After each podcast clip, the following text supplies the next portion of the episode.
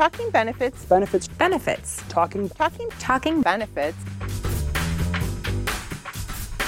You're listening to Talking Benefits, the podcast brought to you by the International Foundation of Employee Benefit Plans. Every month, we dive into retirement, healthcare, hot topics and trends, and whatever else the benefits industry throws at us. I'm Justin Held. I'm Julie Stich. I'm Ann Patterson. Let's talk benefits. So, hello, everyone, and welcome to this month's episode of the Talking Benefits podcast. This month, we are going to discuss paternity leave, taking a deeper dive into working families and the balance of advancing your career and providing caregiving to your children. I'm joined by Dr. Brad Harrington, who is a professor and researcher on fatherhood, as well as the director of the Boston College Center for Work and Family. Thank you for joining us today and uh, providing us with some insights. Happy to be here, Justin. Thank you. So, could you tell us a little bit uh, about yourself and uh, your research efforts, uh, specifically your work with the Center for Work and Family? Sure. Just by way of my own background, before I went into academia, I spent 20 years in the high technology space. And I was an executive with uh, Hewlett Packard from 1980 to 2000. And during that time, I, I worked in a number of global roles and also spent some time in Europe. And at the same time, and toward the end of my career with HP, we had three children five, three, and newborn. So um, I kind of, as much as I thought about these issues, I also lived these issues. And that's mm-hmm. one of the things that got me so interested in this field. I've been with Boston College since, since 2000, so this is my 22nd year. The Center for Work and Family has existed for about 32 years, and it was set up really to be a bridge between academic research and corporate practice, specifically around the issues of workforce and work family.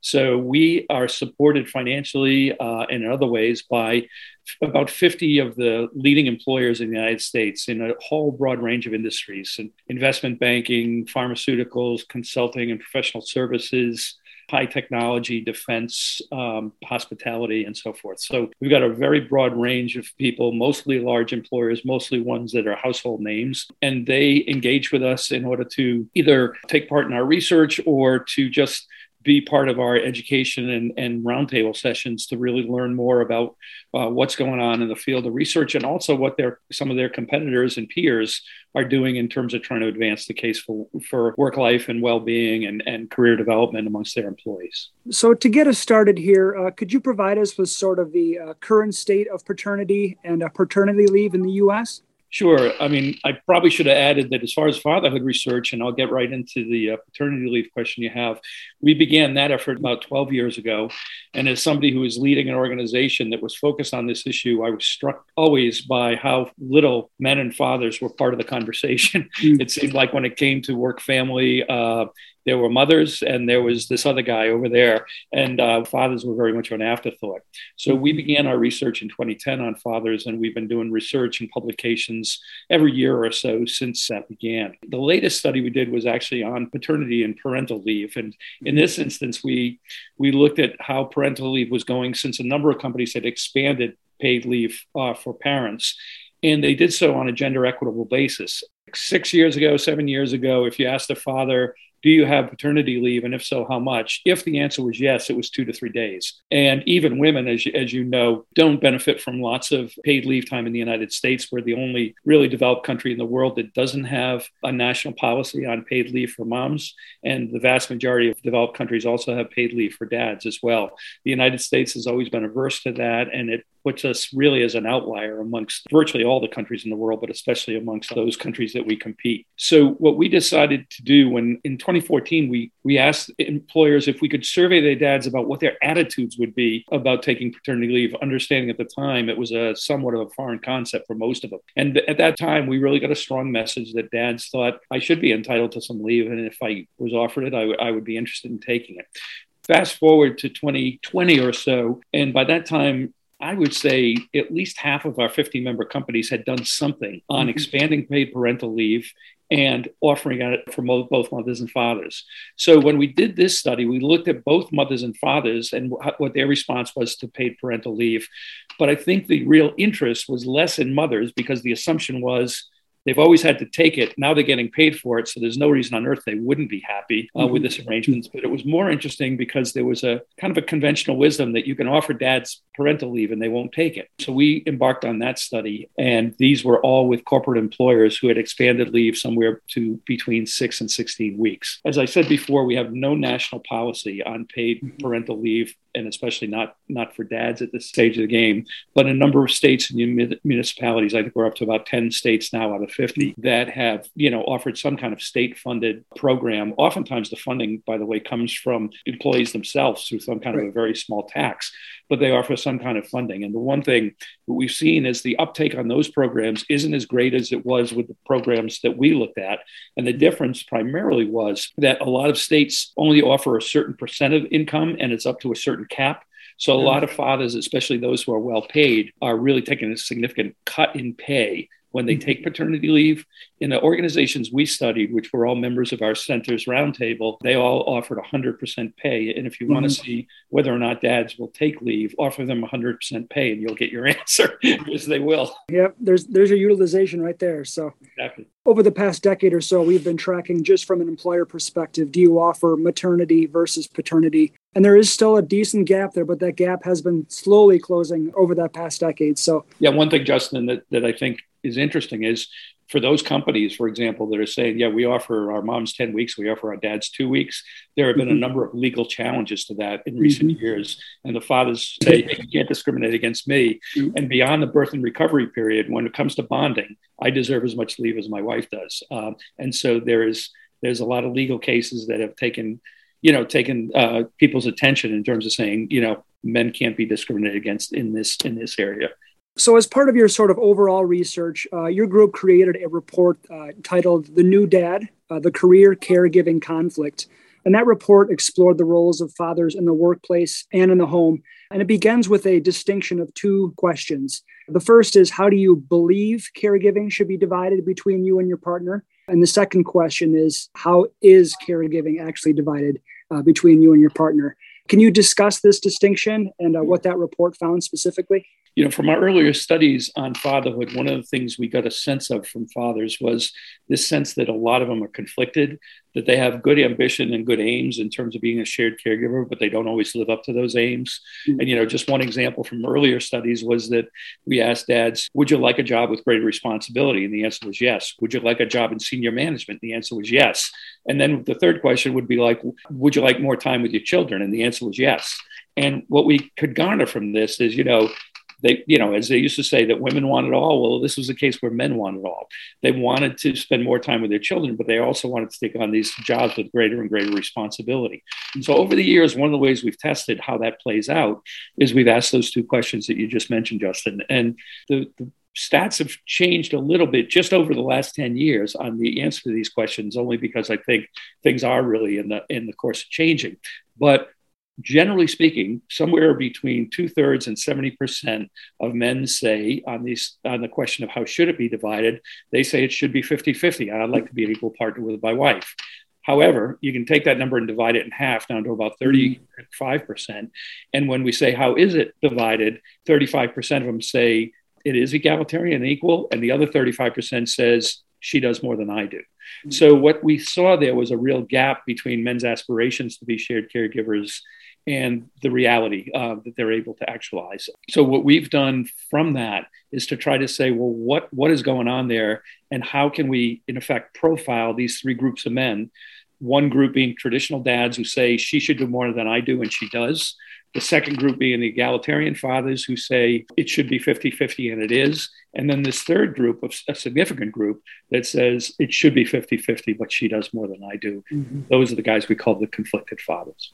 Could you describe some deeper characteristics of those groups and some of the some of the takeaways that you found with those groups? Yeah, some of them aren't too surprising. Like for example, the traditional fathers typically they have a wife who either works part time or is full time at home.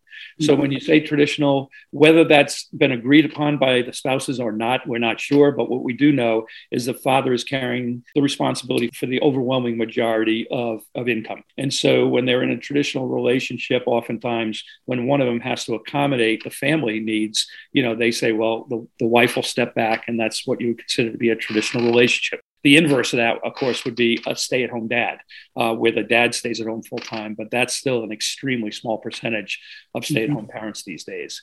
The second group, egalitarian, were the most likely ones to have a full time working spouse and they were also the ones where their income versus their their spouse or their partner tended to be uh, lower than say the traditional fathers. The traditional dads earned virtually always they earned more than their spouse did. And in the case of the egalitarian fathers it was much more equitable.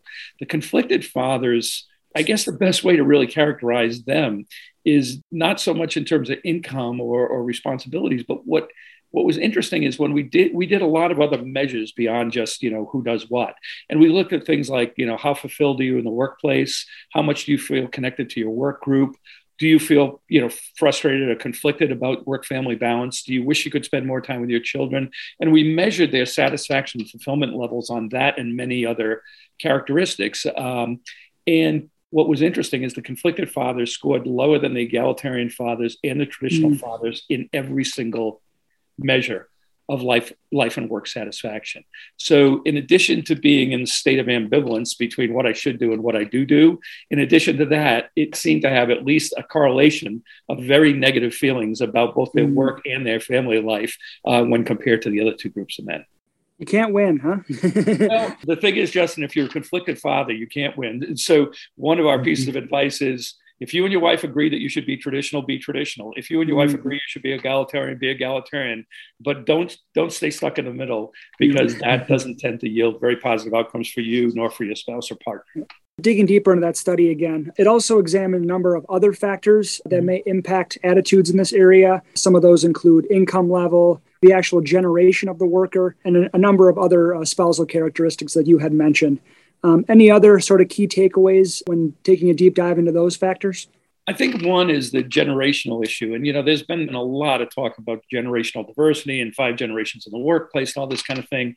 And we've done some studies just on generational issues, not just about moms and dads. Mm-hmm. And I have a tendency to sort of downplay some of that stuff. I think it's overplayed that, oh, if I was mm-hmm. born in 1995 and you were born in 1997, we, we see the world completely differently. For sure. So, so, I downplay some of that, but I think a lot of people believe when it comes to this idea of egalitarian couples, the old dads are going to be old school and the young dads are going to be new school, and there's going to be huge differences between the generations.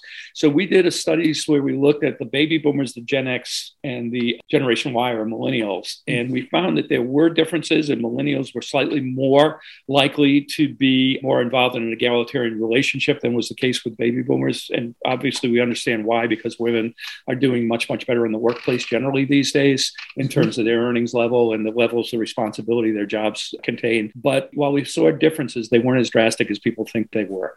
I think that you know there is a, a, gradual movement toward more egalitarianism, but but it's it's a kind of a slow thing that's happening, and there is still a significant number of couples in the United States that value having one parent at home with the children, especially when they're young. So in those cases, that turns into a more what we would think of as a more traditional uh, kind of arrangement. Mm-hmm.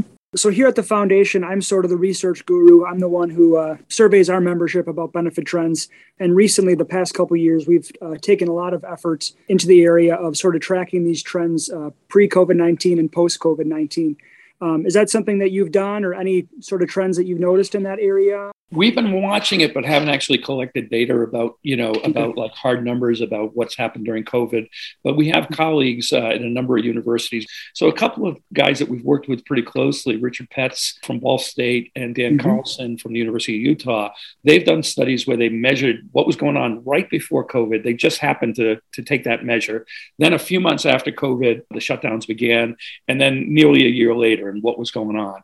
And I think I can summarize that in two ways. It seemed like when COVID began in that first month or two, and you know, and kids were sent home from school, obviously, which was mm-hmm. you know, people were sent home from work, but sometimes they forget. Yeah, in addition, kids were home from school, so it wasn't just working from home; it was working in daycare and homeschooling and all that other stuff that, that went with that. Uh, in the early months, it seemed like the fathers stepped up and they, you know, came to you know especially if they hadn't had parental leave or something they came to realize how much is involved with taking care of kids on a full on a full-time basis. And so men tended to step up and increase their participation rate in caregiving and, and, and less so in homeschooling. But as the thing wore on i think men and women started to slip back more in traditionally mm. gendered roles. And the way you can really see that is you started to hear a lot about women women exiting the workforce or reducing their hours to part time. And what happened and what our fear is is that that has set back the whole sort of gender equality movement by you know a decade or something like that right. because of the fact that during that period of time so many women were really trying to bear the majority responsibility for caregiving, especially with kids, but also things like elder caregiving as well. Right. Did your uh, organization or any other of your partner organizations do any uh, research into the area of same sex uh, couples in this area?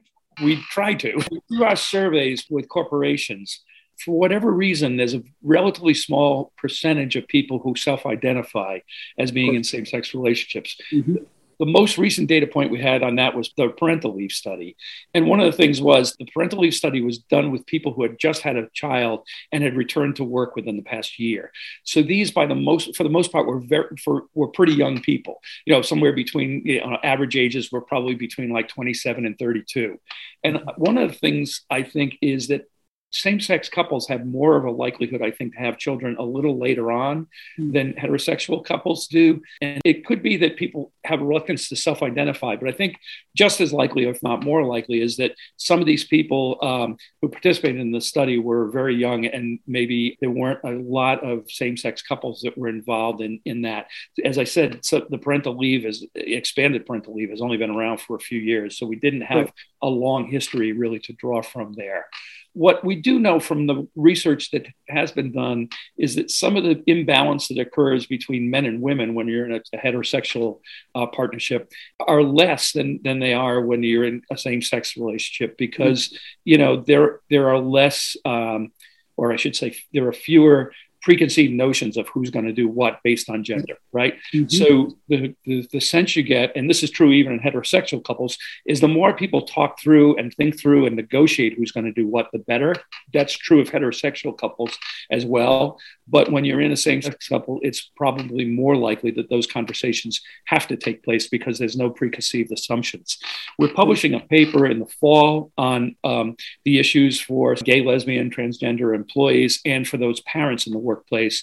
And then we are pretty sure that later this year, we're going to embark on a study just focused on same sex couples because it is a gap in our research. And, and we know that's an unfortunate gap that's a trend that everyone is struggling with is trying to trying to capture useful data from a from a population of that size which may not be self-identifying at the right. at the point of uh, research so yeah. yeah where there's lacking leave for men, if you're in a couple with and there's two men there, if those if neither of them are entitled to any form of paternity leave, um, you know, then then they're out they're out of luck. You know. I mean, most women in in corporations get some form of leave at, at the very least for birth and recovery, but but oftentimes a little bit more than that. But uh, if your company doesn't support leave for men or doesn't you know do much about adoptive parents, which mm-hmm. is the case in in in many um, same-sex couples, then you're really out of luck on the front on that front. Uh, so right. we really do think that's a pressing need, and we're going to try to address it later this year.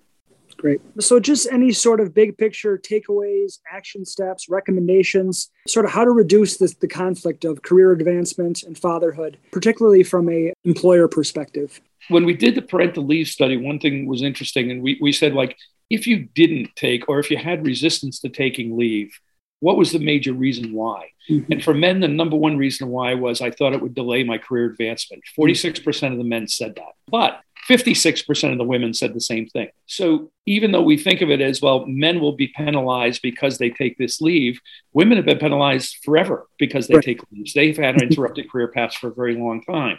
So I think the more that organizations can appreciate the differences between men and women in terms of their attitudes about work and family, the differences are not as great as they once were. Mm-hmm. And so when you look at the concerns people have, when you look at the, the struggles that they have, you know, you see that they're coming closer and closer together. And the truth of the matter is, almost every study I've seen says that men experience more stress from work family conflict than women do. And you say, well, mm-hmm. how is that possible given women do so much more at home? Well, because men are absent from the home more often and men work longer hours typically. And people, you know, and men, men feel like, oh, my family is more dependent on my income to support the family. And so I think even though they're not always acting on it, I think the stress and, and the struggle that they feel is every bit as real for them as stress and struggle that women feel. So I think anything organizations can do to encourage men to take advantage of policies that are so called family friendly policies like parental leave or flexible work arrangements or work hybrid or remote or anything like that. Um, and the more that men can feel that they're legitimate in exercising those uh, options. Um, and that means that, you know, not just that they feel like it, but that their colleagues support it, their supervisors support it, to senior management talk about it. The more of that that goes on, I think the more likely it is that we'll do good things for men on the home front in terms of helping them be more well rounded individuals. And at the same time, we'll be doing good things for women because when women feel supported by their spouse, you know, and they feel like their spouse is going to pick up half the load, then their options become much greater in terms of their own career advancement. And obviously, most organizations, I'm sure you work with Justin, are very interested in women's advancement programs. So mm-hmm. I always tell, say, you know, if you're interested in women's advancement, you better be supportive of men being active, hands-on caregivers as well. Because if you're not, then you're talking out of two sides of your mouth. As someone who uh, who wrote these interview questions while watching my uh, two daughters, I uh, I echo all of all of those sentiments so, so uh, just to close this off, for those listeners who want to do sort of a deeper dive into these topics, um, where can people find your work specifically? Yeah, so our work is at our website. It's the Boston College Center for Work and Family, www.bc, as in Boston College, .edu slash CWF. Fantastic. And we'll be sure to put a link to that information in the show notes. And uh, that'll wrap up this episode. Uh, we wanted to thank you for being on the show, Dr. Harrington. Yeah, my pleasure. Look, Justin, thank you. And we will be back in your podcast feed soon. If you like what you hear, please rate us on iTunes. It helps others find the podcast. And subscribe to the show in your podcast app so that our episodes will automatically appear on your mobile device. Talking Benefits is a production of the International Foundation of Employee Benefit Plans, the largest educational association for those working in the benefits industry. If you're into benefits, check out all that the International Foundation has to offer at ifebp.org. Our show is hosted by Julie Stich, Ann Patterson, and me, Justin Held, produced by Stacy Van Alstyne, and edited by Amanda Gilsmer. Today's program is copyrighted in 2022 by the International Foundation of Employee Benefit Plans. All rights reserved. The opinions expressed in the podcast are those of the speakers and not to be used as legal counsel.